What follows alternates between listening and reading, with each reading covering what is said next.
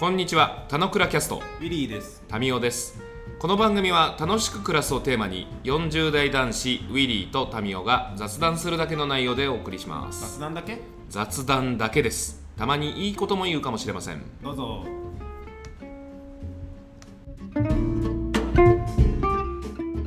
いい感じの流れでタスクシュートの話に入ってきた感じですけど、なんか普段だとゲスト会はちゃんとあの、ゲスト会は自由しゃべりだと、楽しく暮らすにまつわるエトセトラをどんなテーマでも持ち込んで話そうぜみたいな。ところで一応接続させてもらう中で、ええーなんか、今日はどんな話にしますかみたいな話を冒頭に入れるが常だったりしますけど、はい。今日もそこにたどり着くまで30分かかりました。いやいやいや、いいいいんじゃない？のこれが想定通り新しい、新しい感じですね。まず、ゲストとして出た嬉しさを30分喋ると。まずそうですね。え、もうはい今ので、もう私のもうこの楽しろ、田野倉キャストのもう素晴らしさと、あの、この手法をいかに広めるかっていうのがですね、タスクシュートについて、この手法は絶対広まるぞという確信を得てますんでね、ちょっとその思いをあのお伝えできたのが、もう非常に嬉しいですね。なんか、印象をタスクシュートに絡めなくても、こう、はいマスケンのこう日々の楽しさみたいなものを、なんか、マスケンとして飛ばしていくみたいなことでも、なんかやっていけるんじゃないですか？あのそうですね、だんだん多分そういうのも形になんかできるんじゃないかなっていう気は、あのもう、滝さんもおっしゃる通りでしてるんですよね。うんうんうん。というのが、今、実はその番組をやってる、まあ、100チャレキャストっていうのは、ある意味、そのコミ100日チャレンジといった題材や、タスクシュートっていう共通言語をもとに、そこに参加してるみんなに、あの、と笑いをしてけるっていうやつなんで、うんある意味、ちょっと僕の中では半分こう、半分公共というか、半分コミュニティのものかなっていう、うん。あの意識があるんですよね。なので、い今はこう続けてるんですけども、あの先々とかそういうところでは、逆にこうみんなのものになって、例えば私がディレクターじゃないですけど、そういう裏方に回って、みんなができるようになれば、より、なんていうんですかね、番組のエピソードとかそういうのも増えますとか、そういう考えがちょっとアイディアがひらめきつつあるのが、まあ、それこそやって3ヶ月目ぐらいかなっていうところああ、ですね。いいですね。でなんか、あ、一瞬ちょっといいですか？はいあの、ちょっとタスクシュートとコミュニティというか、100チャレの話も前提話してる中で、ちょっとこ言葉を整理しておくと、タスクシュートっていうのは僕もあの昔やっていたタスク管理ツールですと。で、それをみんなが使っていて、で、それをう ん使っているコミュニティがあって、その中でそのコミュニティにおいて、今日はこんな活動をしたみたいなことを記録し合ったりしている中で、その記録があると、マスケンさんがどういうふうにあのタスクシュートを使ってるかもわかるし、この人どんな人なのかもわかるので、それをネタに、ポッドキャストのゲストを呼んでるよみたいな話っていう感じじゃないですか。はい。で、俺これ前から思ってて、すごい、あの、本当にタスクシュートってやっぱり個人の、あ、時間管理どっちかというと個人に向き合うものうんなのに対して、みんなでタスク管理できるとか、それに対していいとか悪いとか喋れるコミュニティがあるのって、まずめっちゃいいじゃんねっていうのと、それこそ、ズームが始まる前とかからもそうなんですけど、レビューってやっぱみんなでやった方が楽しいじゃんとかと思ったりしてて、うん今日一日はこんな一日だったよとか、今日一日こんなことを考えようとかって。で、それって聞くと、なんか普通にみんな学びにもなるし、なんかみんなそれ真似しようとかもあるから、なんかそういうのが日々溢れたりしてるとかっていうのは結構いい世界かなっていうふうに僕は思ってて、なんかそういうような発展系とかもなんかあるのかなっていうのを今聞いてて思いましたね。ありますね。そう、レビューとか目標とかって、私もこれまで個人ではなんかこうノートとか、あのに年一で振り返りとか、やっぱそういう、なんていうんですか、ライフハックとかも結構好きな系なんでやってたんですけど、なんだっけな、あ、そうだ、うさぼうさんがそれこそあのあれですよ、カラフルライフデザインとかもされてて、あ、これ何なんだろうなっていうのはあったんですよね。で、うさぼうさんにちょっとご紹介で、あのータミーさんがご説明しているような資料とか、あのー動画とかもはい配信したりしてで、広がる、広がる。あ、そうですね。あのー一つ、そうだ、それで思ったのが、あのさっきのタミーさんの、私個人でもなんか番組できるんじゃないんですかっていうのと、うんうん。多分自分でそういう目標を描いて、それを、だその目標とかそういったものを公開して見てもらうっていうのは、なんか、ちょっとこう、こういうポッドキャストやって自分を形にするとか、あとちょっと客観的に見れるっていう意味では、なんかこうそこら辺に次の私の新しい、なんていうんですかね、番組というか、ポッドキャストできそうなネタとか、そういうのはなんか眠ってるというか、何かまた宝物というか、そういうものがありそうなイメージは確かにあるかもしれないですね。なんかこういうその一人喋りで番組持たすとかって結構きついじゃないですか。なんかまあまあそういう、まあ、きついがゆえに、まあ、日々ネタ探しだっていうこう暮らし方をする中だからこそ、そのあの毎日のいろんな時間を過ごす中で、ずっと頭がネタ探し脳になってるっていうのって、まあ、その人生におけるあの楽しさとか、まあ、しんどさとか、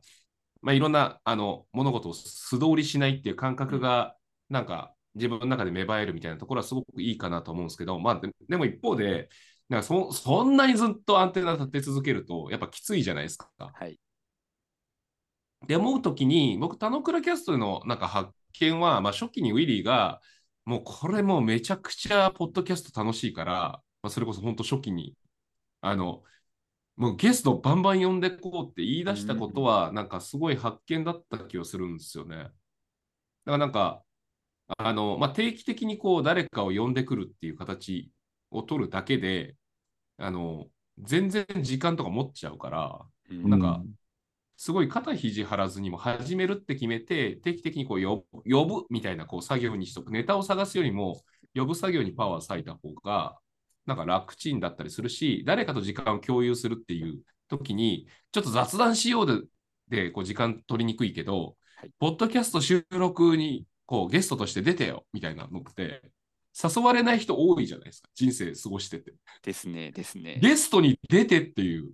言われることはあんまりなかったりとかするから、なんかそういう意味で、なんかその楽しさをある種振りまいてる感じにもなるから、なんかいいよなーって気はするっすよね。そうですね。だからあれか、私もその100チャレキャストが、そこもだからあれか、田之倉キャストの影響というか、今自分意識してなかったですけど、まあそれで、はいパクっあ、いやもうゲスト13回やってゲスト8人から9人ぐらいゲスト会なんですよ。すごいね、これ。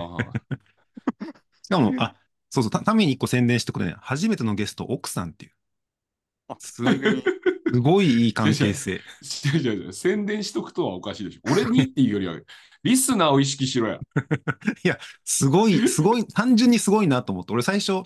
なんでこんな仲良く話してるんだろうなと思ったら、妻、妻であるとかって言い出したんで、すごいなと思って。あのうん。そうなんですよね。全く、なんで、あ、違います。それもあれですね。うさぼうさんからのアドバイスです、それ。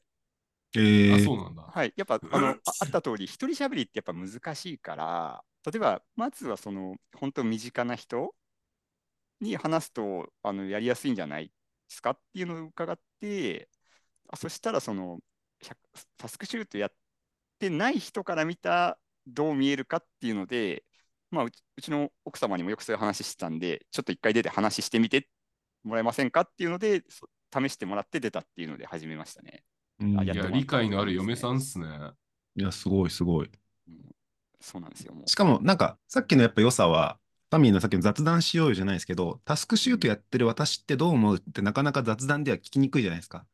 でもこれ収録してるから、こういうテーマでちょっと意見聞きたいんだよねっていうと、実は知らなかった奥さんの意見聞けたりするみたいのも、なんか何気に副次的というか、テーマが設定できるので、普段聞けない、なんかリビングの会話とは違うことが生まれるのもなんかおもろいかなっていうのが聞いてて思いました。うんうんそうですね。確かに変わるな。で、全然、あの、話したこともあったこともない人でも、あのーいわゆる私の場合ですとその、じゃあタスクシュートの話をしましょうっていうことをお伝えしたら、断られ、スケジュールが合わないので、また、あのーちょっと機会があるときにっていうお話ありますけど、断りは間違いなくまず絶対ないんで、ん。誘いもしやすいですし、当然話をしたら、まあちょっとそういう趣味、共通まあ、趣味というかやってる活動の話なんでいくらでも話せちゃうっていうところありますんで、うん。そうだな。そうですね。そこもマジ無限だと思うんですよね。あの、続けようと思うときに。あの、誰かしら呼んでくれば大丈夫だし、あの、まあ、呼べなかったタイミングは一人で喋ればよいだと、うん誰でもなんか成立するんじゃないかなと思うし。まあなんか、俺的に理想はやっぱりこう、プロジェクトは一人でやるよりは、誰かと一緒にやる方が、まあ、気持ちが折れないみたいなところはあったりはするので、まあ、二人で何かしらスタートする方が良いだとは思ってるんですけど、まあ、とはいえ、なんか一人の方が自由度高いですからね。うんその自分の気持ちが折れない限りは。ですね。で、そういったプロジェクトとか、そういうところで、まあ、あのーこういった放送をやってますと、当然仲間も、あのー聞くみたいな感じなんで、なんか自然とこう、あ、この人こういう人となりなんだなとか、そういうのもわかるんで、そのチームでこうやるときに、なんていうんですかね、まあ、仕事じゃないですけど、プロジェクトをやるときに、えっと、進めやすくなるとか、っていう意味でも結構なんかこう、いいですよね。まさしくこれも、あれ、タンニーさんがその会社とかそういうちっちゃいところとかで、あのーポッドキャストなんかまさしくやると、社員とかに伝わりやすくてすごいいいとかっていう手法で、このコミュニティと、えーと、ポッドキャストはめちゃめちゃこう、親和性があるななんていうのは思ったりもしてますね。うん。なんかビッグになろうとするみたいな観点でやると、まあ、そそもそもの、まあ、そのパポッドキャストリスナーのパイ自体がそんなにでかくないっていう問題はあると思う、あれですけど、なんかまあ少数とか見るんだったら全然って感じはいいですよね。ですねで、かつ、なんかやっぱすげえ思うのは、なんか、俺ちょっと YouTube 離れがもう進んできてるなって自分の中で感覚あって、やっぱ YouTube がこう自分の目を奪ってしまうということが、そう作業効率の悪さに影響するというところすごくあって、うんうんっていうと耳だけ取られて、こうながらでなんかワークできるとか、まあ、移動できるみたいなところで言うと、まあそのオーディオテックはこう素晴らしいのだみたいなところの論拠の一つ、柱の一つになったりするところですけど、やっぱ実際そうだよな。うんうんいや俺、最近の読書でやっぱオーディブル割合って結構高まってるし、ああ。で言うとやっぱ目奪わないでくれるありがたさってすごいあるなって気はするっすよね。うん。いいっすね。そうなんですよね。だからますけんの、まあ、今後の番組に期待というところですけど、あれっすよ、マスケンは楽しく暮らしてる人なんですか？ちなみにちなむと。今はもう楽しく暮らしてますね。はい。すごい実感。そ の、そのエッセンスで言うと何が一番でかいんですか、エッセエッセンスで、えーっと、それを底支えしてる柱みたいなやつで言うと。柱まあ何個かはあると思うんですけど。ねなんだろうな、柱で言うと、あの、二つあって、まあ、一つはですね、もうこの、会いたい人に会いに行くっていうのは、これそうですね、ウィリーさんの、まあ、ちょっとたすあのいろんな資料を見せていただいたところにも書いてあったんですけど、この会いたい人に会いに行くとか、それは、それを実際にやるっていうのが多分一つこの楽しさを、あの作ってるものかなって思いますね。うんうん。で、えーというのが、私、楽しくないく暮らしてる時が、あのちょっとあったんですよね。で、その時は何を手放してたかっていうと、例えばその、行きたいコンサートに行かないだとか。まあ、単身赴任とかしてると、もうやっぱり仕事上どうしてもちょっとやらざるを得なくて、帰れないとか、あの週うん末家に帰れないっていうのをやった時に、結構その時に、こう、心がなんかこう、いてつくというか、大事なものをなんか手放してるなっていうのが、い今は会いたい人に会いに行くとかそういうのをやってるんで、今から比較すると、あ、あの時なんかすごい悩んでたけど、それ楽しくなかったし、そういう大事なものを手放しちゃったんだなっていうのが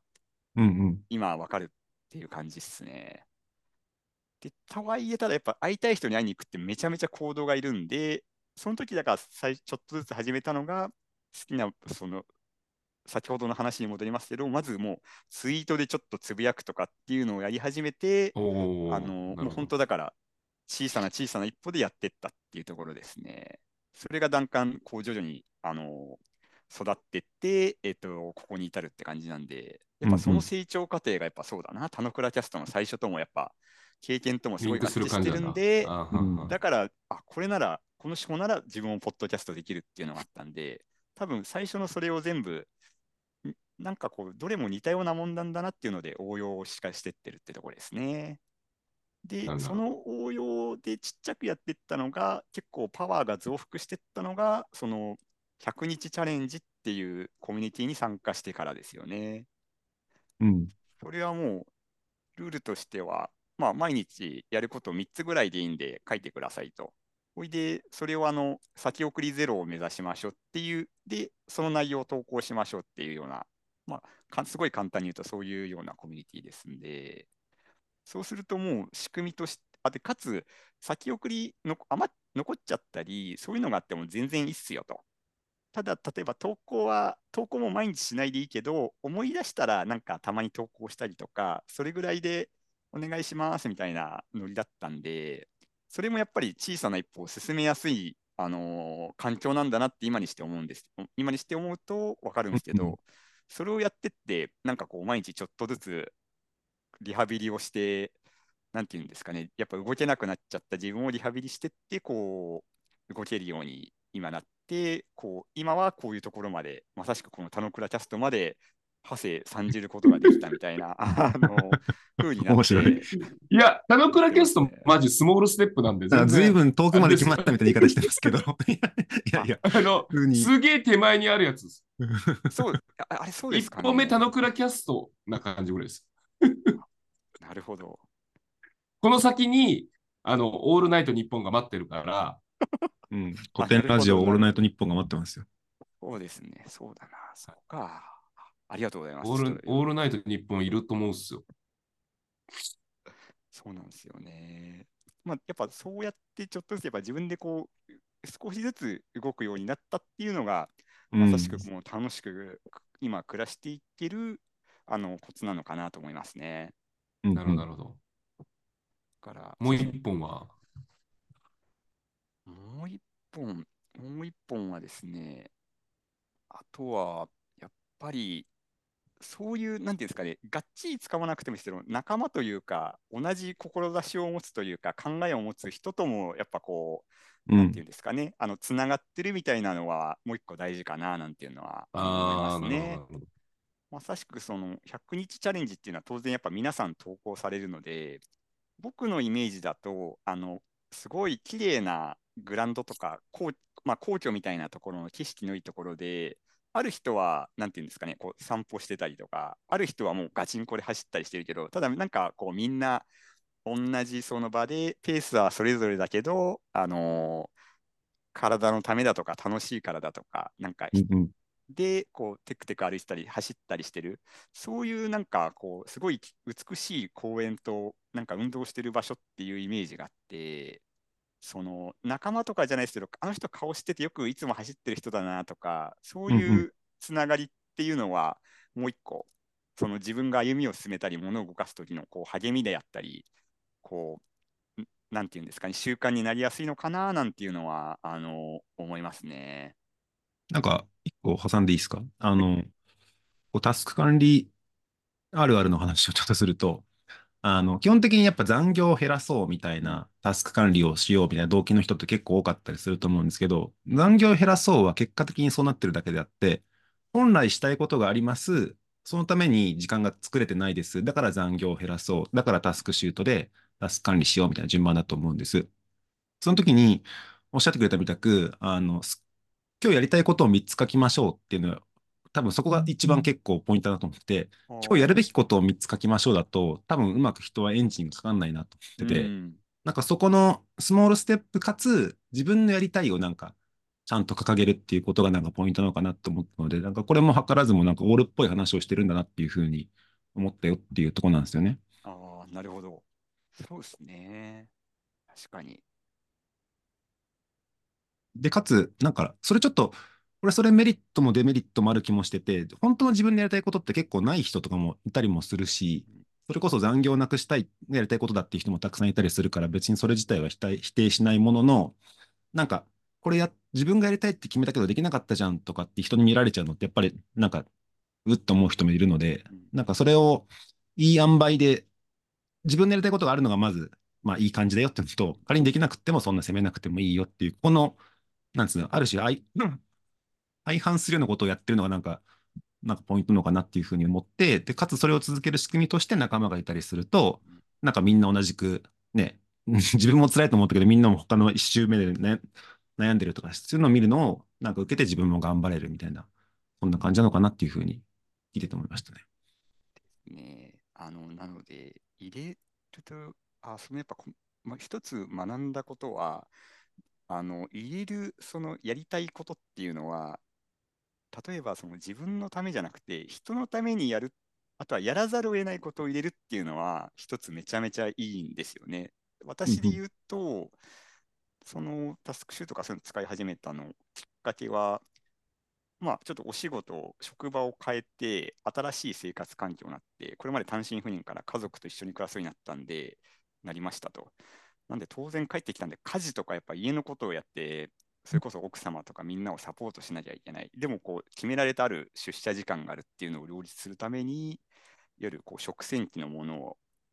片付けるだとか、洗濯機出して乾燥機にかけてそれピッてボタンを押すっていうのを入れてたりしたんですよね。うんうん。そうするとそれって人のためであって、かつやらざるを得ないことなんで、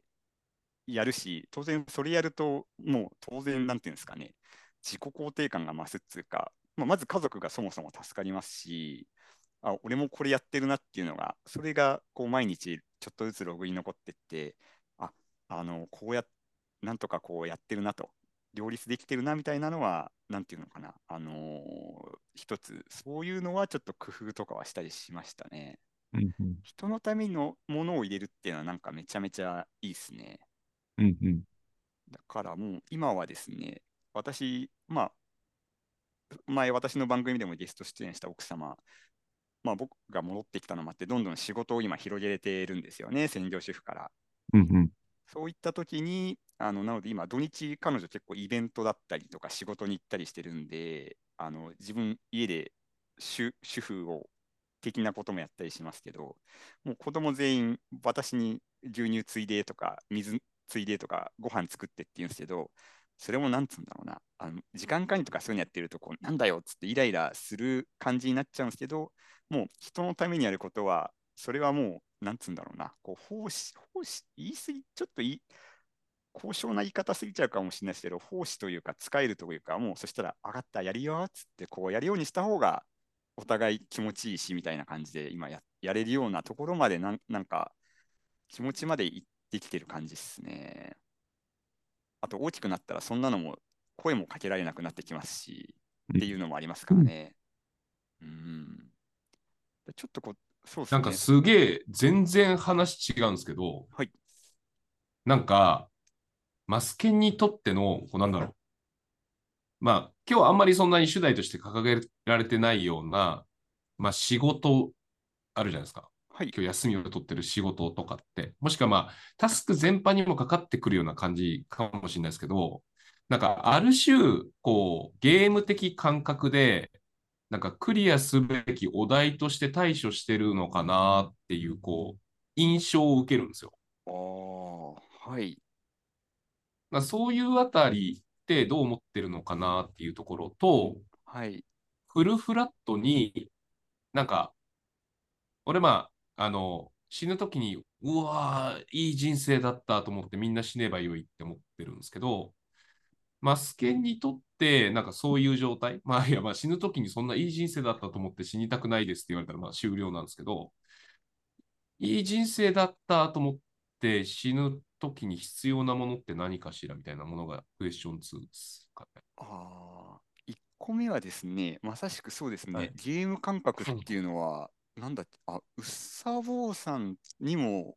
そう、ちょっとコメントいただいたんですけど、どうもそ、自分ではあんま意識してないんですけど、とちょっとこう、だからうん客観的に受け止めてる感じですね。はい。ら受け止められるようになってきましたね。多分、それは、あの、まあ、一度やっぱその、いろいろ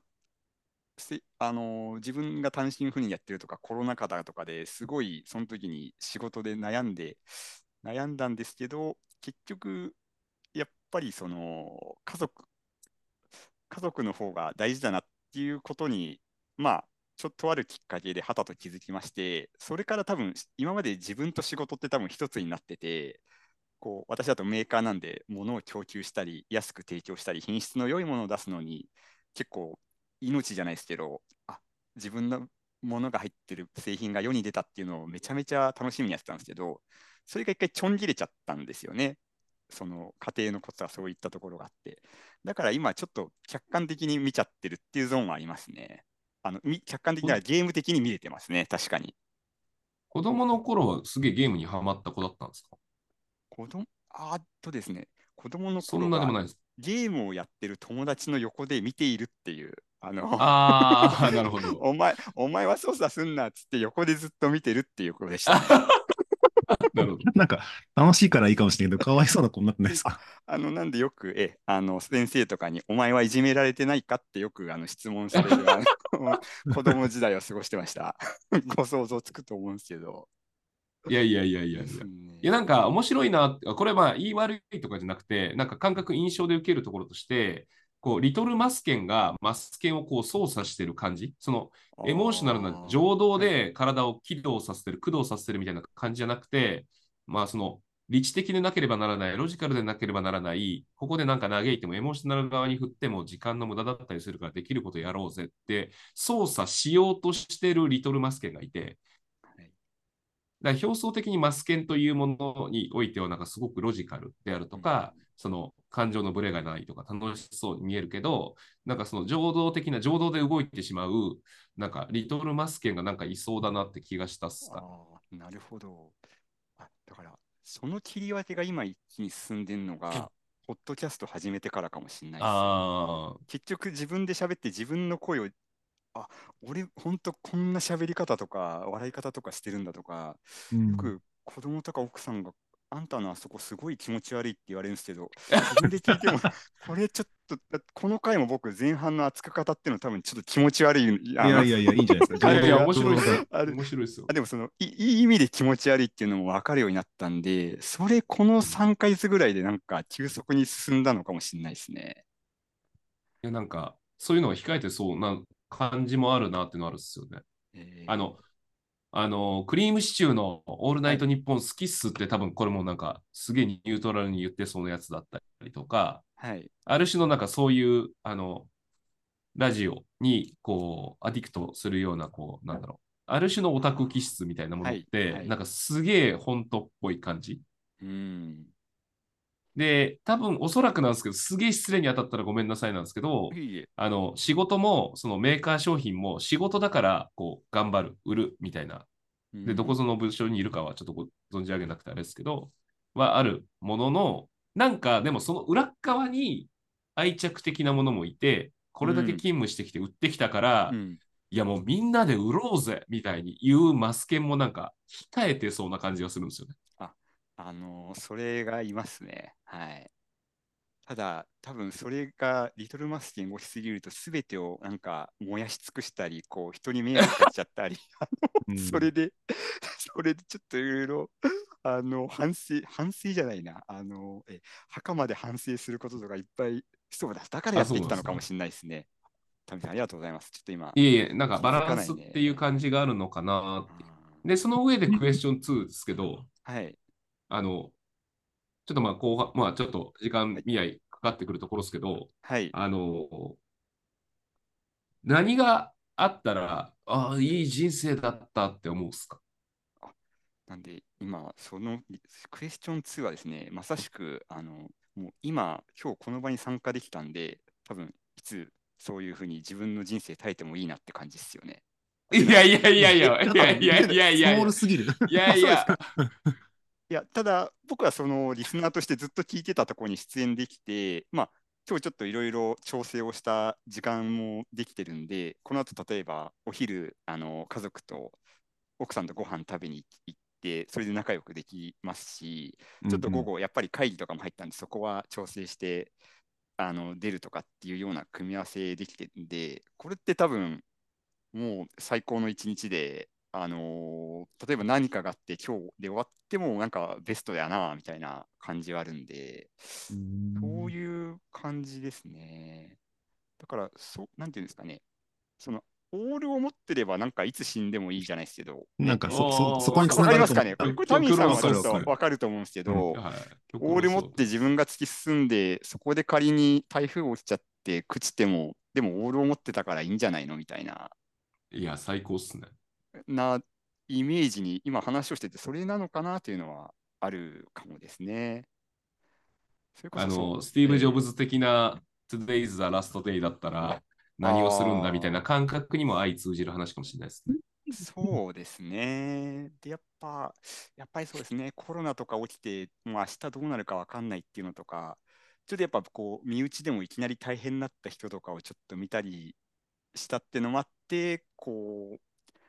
やっぱオール持った方がいいんじゃねえかみたいなのになったんで、今うんはそれがちょっとできてるから、多分日々楽しいし、いろいろ大変なこともあるけど、えーこうなんか笑ってやりくりはしてやれてるのかなっていう感じはしますね。えー、いや、素敵っすね。なんか全然、あの、人としてのマスケンにこう迫れなかった感じがあるので、また次回っすね。そうですね。あの理解。はい。なのであの、この番組に出演するまではあの、ウィリーさんとかタミーさんの他の活動の情報を意図的にシャットダウンしてたんですよね。あのこの番組でそうリスナー視線であのちゃんと出たいっていうのがあったんで、あのそこ今、意図的にシャットダウンしてるんですけど、もしかしたらあのそういったところにもお邪魔するかもしれないんで、はい、面白い。いや、普通に生きてる何でもない姿勢の僕らなんで、まあ、そうですねプレイヤーである感覚を持ちながらなんかお付き合いできるといいなという感じそうで。ですすね。ありがとうございます。最高っすね。いいっすね。最高。じゃあ、エリサーさん、畳みますか。ゲスト会は僕らの感想をちょっとフィードバック、マスケンにし、最後、マスケンから今日の総評コメントをいただいて、最後、例の一言言って畳む。こんな感じにしましょう。なんかそうですね。まあうん単純に、その、リスナーとしてって言い方をしてくれたんで、そうじゃなくて、その、話者としてっていう観点で言うと、まあ変な話、俺らが楽しいからやればいいじゃんっていうベースでやってたこのポッドキャストが少なからず他の人に対して何らかのいい影響があって、で、かつ、オールを持つみたいな言葉が結構、人生死んでもいいと思ったその瞬間になんかオールを持って自分で意思決定できたなって言えるぐらいの言葉になってるっていうのはなんか単純に影響として素晴らしいなってことを思ったりしつつ、やっぱりそれって自分一人でやってるとなかなかみんなに伝える機会がなかったりするので、なんかそういうのがもっと出せるような、まあ社会なのか手法としてのポッドキャストなのかわかんないですけど、なんかそういうのができると、なんか楽しいって言える人が増えるのかなっていうふうに思ったよっていうので、なんかそれをうまく可視化してくれたし、その自分の成功体験をなんか広げていけるみたいなことを、俺らにも学びとして教えてくれたので、なんかそこが、なんか、なんかそう、あ、まあそうだなと思ったっていう感じ。まあ当たり前ですけど、人は人に対して影響を与えてるんだなっていうのをなんか思ったよっていうのが、俺の一番の学びっていうか持ち帰りですかね。はい。ありがとうございました。では、タミオスさん。あのーあれっすね、田野倉キャスト的に言うと、今までこうゲスト会は、まあ、俺かウィリーのこう、つながってる人しかゲストで来ないっていう、まあ、その誰かを引っ張ってきてゲストに出てきてもらってっていう形だったりする中で、まあ、ちょっと事前にね、まあ、今日のところで言うと、ウィリーがちょっとあの導入的にお話はしてるものの、まあ、僕らのつながりじゃないところでゲストに来る人が出てくるっていうのは、まあ、田野倉キャストのこう広がり方的にはなんか面白いな、みたいな。だからこれ聞いてる、聞いてるリスナーなんてもうもう本当身内ですよ。ほぼほぼ身内だったりするんですけど、うんその身内からしても、マスケンって誰やねんからスタートするっていうのは、ね。リスナー体験的なこう広がりでもあったりするよねっていうところのなんか意味があった感じがあるなっていうのと、あとまあ、あれっすね、まあそういうその、こう、田之倉キャストはこうすげんすっていうことをなんか聞く機会とかないから、もう普段なんてもう大輔に、もう田之倉キャストなんて真面目な話なんてしないでね、もう本当、あの、本当くったらない話しててほしいんですよぐらいでしか評価はいただかないんですよ。いい評価です。なんかなんかそそんなね、愛を持ったね、こう分析的かつ、こういう会話、こういう意味があってよかったと思いますっていうことを言われると、まあ、その自分たちが、まあ自分たちの普段の日常を切り出して世にこう出しているものが、なんか、あの、そのかん、それに対して感想をもらうっていう二次的な体験は面白いな、です。うんで、まあ、あの、宿題的にというところ、まあ、僕らの宿題的にっていうところを思うのは、まあ、マスケンにフォーカスしてっていうところの話が、まあ、1時間フルにできたのかでいうと、まあ、前半部分はなんか僕らが褒められてなんか照れてるみたいな感じだったりする形で時間使ってしまっているので、また次回、あの、えー今度マスケに迫る回をやれればなと。で、まあ、格好期、まあ、そう言って迫らずに、また次回っすねっていうのをずっと繰り返せるといいんじゃないかなって気がします。よくわかんない。そんな感じです。で、マスケン総評。それですか。あの、もうまずは今回ちょっと出演の機会いただいてありがとうございました。で、まあ、僕のこの思いを伝えることができて、とても嬉しいのと、あとはですね、やっぱ後半部分ではちょっと、あ、リトルマスケンおるんかみたいなのとか、ちょっとこう新たな気づきとか発見とかもあったんで、今度はもうちょっとね、私のこととか出すとなんか、また新しい面とか生まれたりするのかなとも、あの思いました。なんで、またちょっとぜひ出れればと思います。あとはこれからのやっぱ田野倉キャスト、やっぱりこう雑談があって、時にはいいことを言うっていうのがもうすごいあの好きなんで、これからもあの楽しみにしてますんで、あのよろしくお願いします。はい。ありがとうございます。はい。締めのお言葉を。あ、じゃあ締めの言葉、ちょっと緊張してねじゃあ締めの言葉いきます。それでは、今日も楽しく暮らしましょう。ありがとう素晴らございました。しい。素晴らしい。完璧じゃないですか。リスナーの鏡じゃないですか。もちろんです。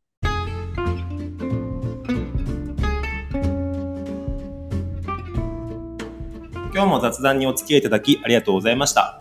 雑談って楽しいですよね。今日も楽しく暮らしましょう。